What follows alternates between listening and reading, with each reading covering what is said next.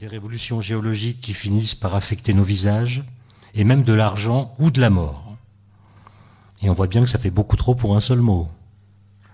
Il faudrait donc euh, faire un peu de ménage, procéder à un décrassage sémantique, ou pour le dire dans les mots de Paul Valéry, procéder à un nettoyage de la situation verbale.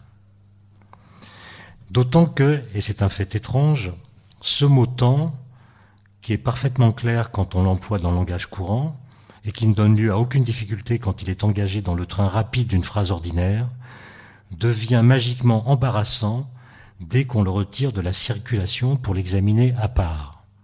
Dès qu'on sort le mot temps d'une phrase où il prend un sens, il devient problématique. Aussitôt qu'il est isolé des mots qui l'entourent, il se venge, se change en énigme, en abîme, en tourment de la pensée, et devient, dit Valérie, l'objet d'un affreux désir philosophique. Cela montre que nous ne savons pas du tout ce qu'est le temps lorsqu'il est considéré pour lui-même. Mais dès qu'on insère le mot temps dans une phrase sans s'apesantir sur lui, il se passe un miracle, ça glisse tout seul, et tout devient clair. En somme, si nous parvenons à nous comprendre quand nous parlons du temps, ce n'est peut-être que grâce à la vitesse de notre passage par les mots. C'est peut-être pour ça qu'on parle de langage courant. On parle vite. Et c'est parce qu'on parle vite qu'on se comprend. Si on s'arrêtait sur les mots qu'on met dans les phrases, on tomberait à chaque fois sur une espèce d'interrogation abyssale. Je vais vous donner un exemple.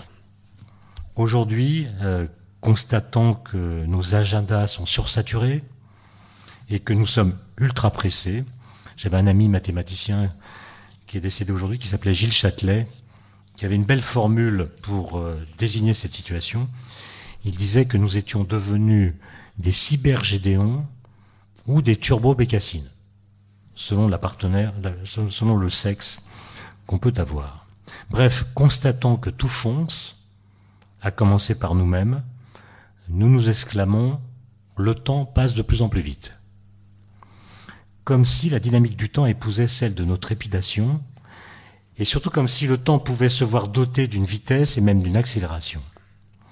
Or, une vitesse, comme vous le savez, exprime la, façon dont une certaine grandeur varie au cours du temps. Par exemple, la vitesse d'une voiture est égale à son déplacement dans l'espace rapporté à la durée de ce déplacement. Mais alors la vitesse du temps, comment pourrait-on la définir? Il faudrait pouvoir exprimer de combien le cours du temps se décale par rapport au cours du temps, c'est-à-dire par rapport à lui-même. La vitesse ne pourrait donc se dire que par une tautologie, en disant par exemple que le temps a une vitesse telle qu'il avance de 24 heures toutes les 24 heures. Et nous serions bien avancés. Et donc le succès de cette expression qu'on entend tous les jours à la radio, le temps s'accélère, est révélateur. Il en dit long, non pas sur notre époque elle-même, mais sur le rapport que nous entretenons avec elle, proclamer, simplement parce que le rythme des événements s'accroît, que c'est la vitesse même du temps qui augmente, c'est fabriquer un raccourci trompeur mais très efficace, qui déforme insidieusement le rapport psychique que nous avons avec le présent. Nous nous sentons constamment en retard par rapport à je ne sais quel rythme propre qu'aurait le monde contemporain. En réalité, nous sommes moins les victimes d'une prétendue accélération du temps que de la superposition de présents multiples qui entrent en conflit mutuel. En même temps que nous travaillons, nous répondons aux sollicitations de notre téléphone portable ou de notre ordinateur, nous écoutons la radio, etc.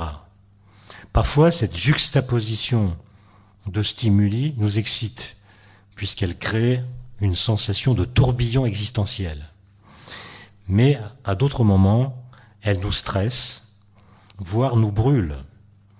Mais il ne faut pas oublier que tout le monde ne court pas au même rythme, tandis que certains se consument littéralement, d'autres s'ennuient à mourir, ou bien trouvent le temps de regarder la télévision cinq heures par jour.